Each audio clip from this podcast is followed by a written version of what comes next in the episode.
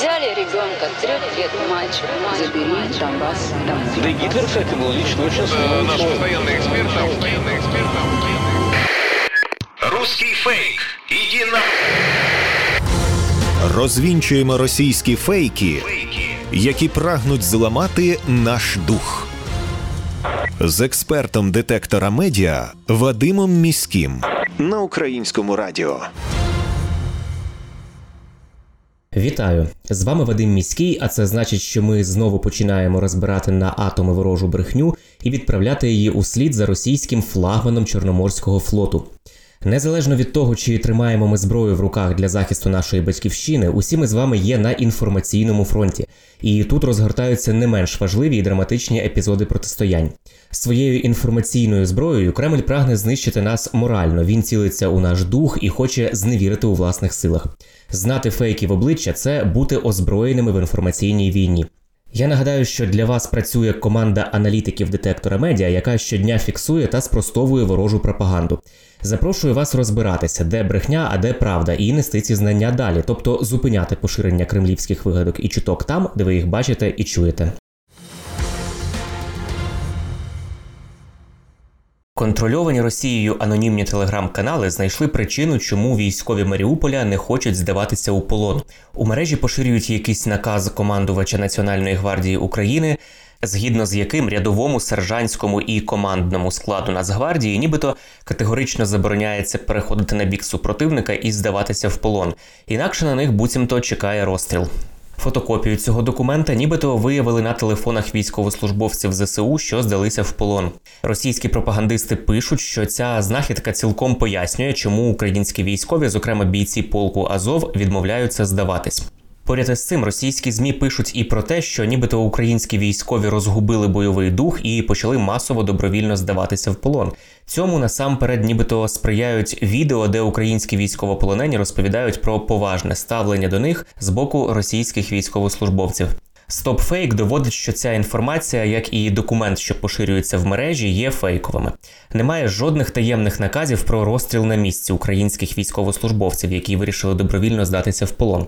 Дезертирство, як і добровільна здача в полон, карається відповідно до норм українського законодавства Кримінального кодексу України. Про те, що документ, який поширюється в мережі, це фальшивка, свідчить невідповідність структури наказу нормам оформлення документів у системі Міністерства внутрішніх справ, куди входить Нацгвардія. За формальними ознаками відсутня назва наказу, замість ініціалів посадовця вказано ім'я, присутні орфографічні помилки та інші огріхи в оформленні документу. До того ж, підписав наказ не командувач, як повідомляється, а його заступник. Крім того, зміст документу прямо суперечить законодавству України, статті 408 та статті 430 Кримінального кодексу України, і це унеможливлює його надходження на підпис посадовцю. Документ просто не пройшов би попереднього погодження. Заяви російських пропагандистів про те, що воїни полку Азов не здаються в полон через страх бути розстріляними, є абсурдом. Раніше полк Азов неодноразово заявляв про те, що захисники Маріуполя не здаватимуться в полон, як цього хоче від них Росія. Детальніше про це послухаємо заступника командира українського полку Азов Святослава Паламаря. Це уривок із інтерв'ю від 22 квітня, яке він дав BBC. неодноразово заявляли, що в полон ми здаватися не будемо. Е, Ми будемо воювати. Е, Ми розглядаємо лише варіант е, вийти з території Маріуполя, так піти там в безпечне місце з своєю зброєю, так стабільною стрілецькою зброєю. Е, Щодо обмін на цивільних, я надіюся, що і так ми розуміємо, з ким ми маємо справу.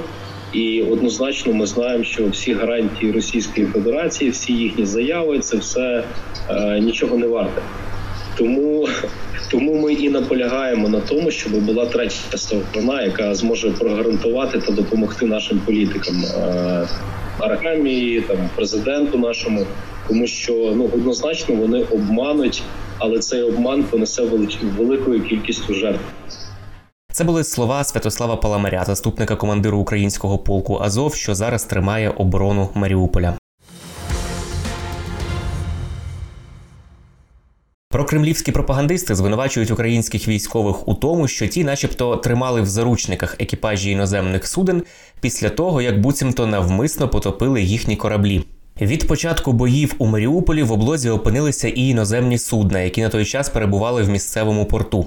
Наразі порт контролюють окупанти, а епіцентром запеклих боїв досі залишається металургійний завод Азовсталь, який знаходиться у припортовій зоні. У Маріупольському порту були заблоковані шість цивільних суден із різних країн. Зокрема, мова йде про судно Царєвна із Болгарії, леді Аугуста із Ліберії і Азбург із Мальти.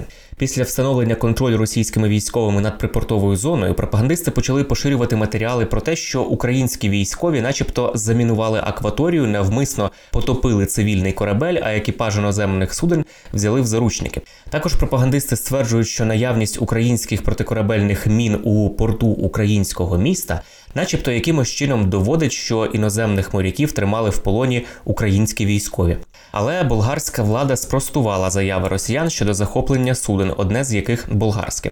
Софія категорично відкинула спроби пропагандистів звинуватити Україну в насильному утриманні екіпажу судна Царєвна. Болгарська влада спростовує повідомлення в російських змі, що болгарське судно Царєвна, яке знаходиться у Маріуполі, захоплене українськими частинами. Пише болгарське радіо, посилаючись на міністерство внутрішніх справ країни.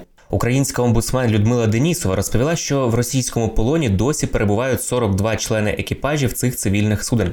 Зокрема, мова йде про моряків із затопленого домініканського корабля Азбург, а також із кораблів Смарта та Blue Star One.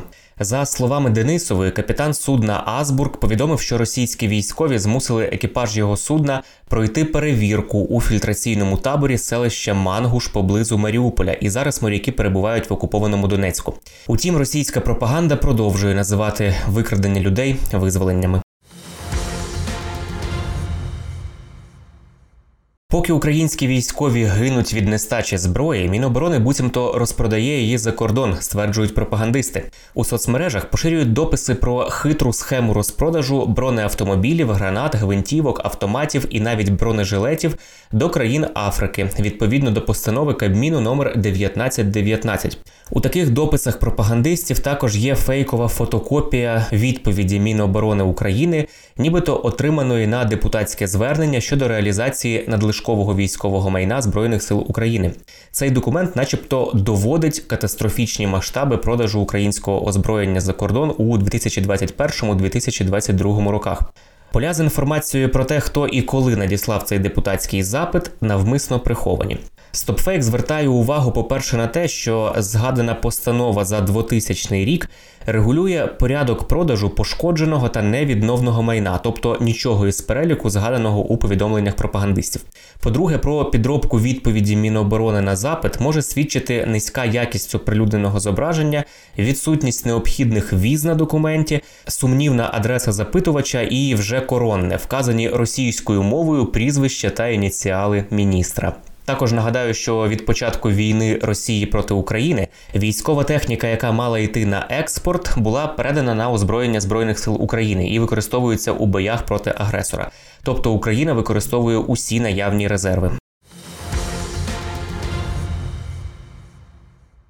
23 квітня по Одесі було завдано ракетних ударів. Унаслідок влучення ракет у висотні будинки загинуло щонайменше шестеро людей, 18 поранено. Відомо про загибель тримісячної дитини. Російські телеграм-канали спочатку підтверджували, що ракети досягли своїх цілей.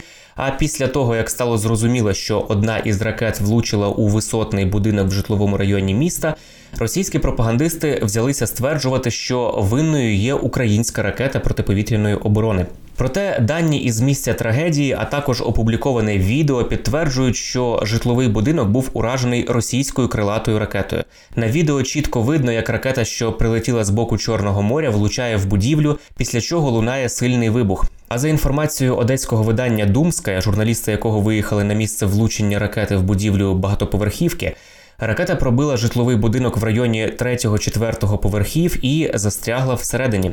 Світлини із місця трагедії, опубліковані на сайті Одеської міськради, також підтверджують той факт, що у житловий будинок поцілила саме російська крилата ракета, а не уламки ракети української протиповітряної оборони.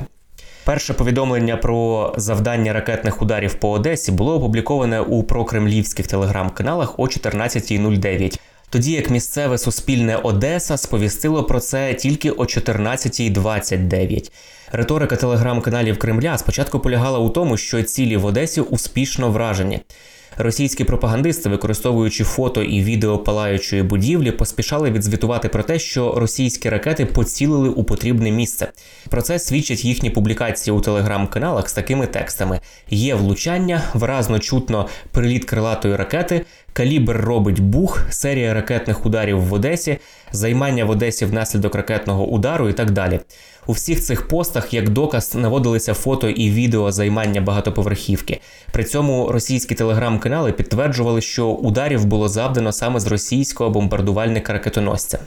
Але згодом, коли з'ясувалося, що одна із російських крилатих ракет поцілила у житловий будинок, який знаходиться далеко від військових об'єктів, деякі телеграм-канали почали поспішно видаляти свої дописи і повідомляти читачів, що нібито це влучила українська ракета протиповітряної оборони або уламки збитої крилатої ракети.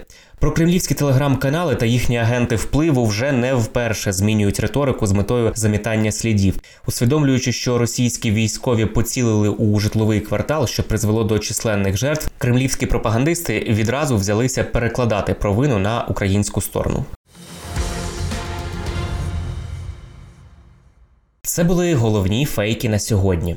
Нагадаю, що не потрібно довіряти чуткам і пліткам, особливо якщо це якась напівсекретна інформація, яку переказав знайомим знайомих хтось із адміністрації, або ви прочитали її у незнайомої людини чи сторінки в мережі.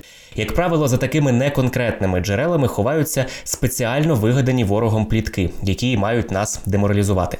Є офіційні джерела, і тільки їм ми довіряємо у час війни отримали тривожну новину від знайомих, чи у вайбер-чаті, чи у телеграм-каналі, або хтось у приватні повідомлення вам надіслав. Панікувати не потрібно і переповідати одразу всім навколо також не потрібно. Спершу ми дивимось, чи є це в новинах суспільного мовлення, чи писав про це офіс президента, Міноборони, Генштаб, обласна адміністрація або ваша місцева рада. Якщо такого в офіційних джерелах немає, то інформація швидше за все не варта вашої довіри. Пам'ятайте, що плітки це потужний інструмент ворожої пропаганди, а наше завдання не залишити пліткам шансу на виживання. Бажаю всім моральної витримки і нагадую, що всі ми тепер боремося на інформаційному фронті, а від наших дій залежить успіх всієї країни в інформаційній війні. З вами був Вадим Міський. До зустрічі. Русский фейк. Иди на...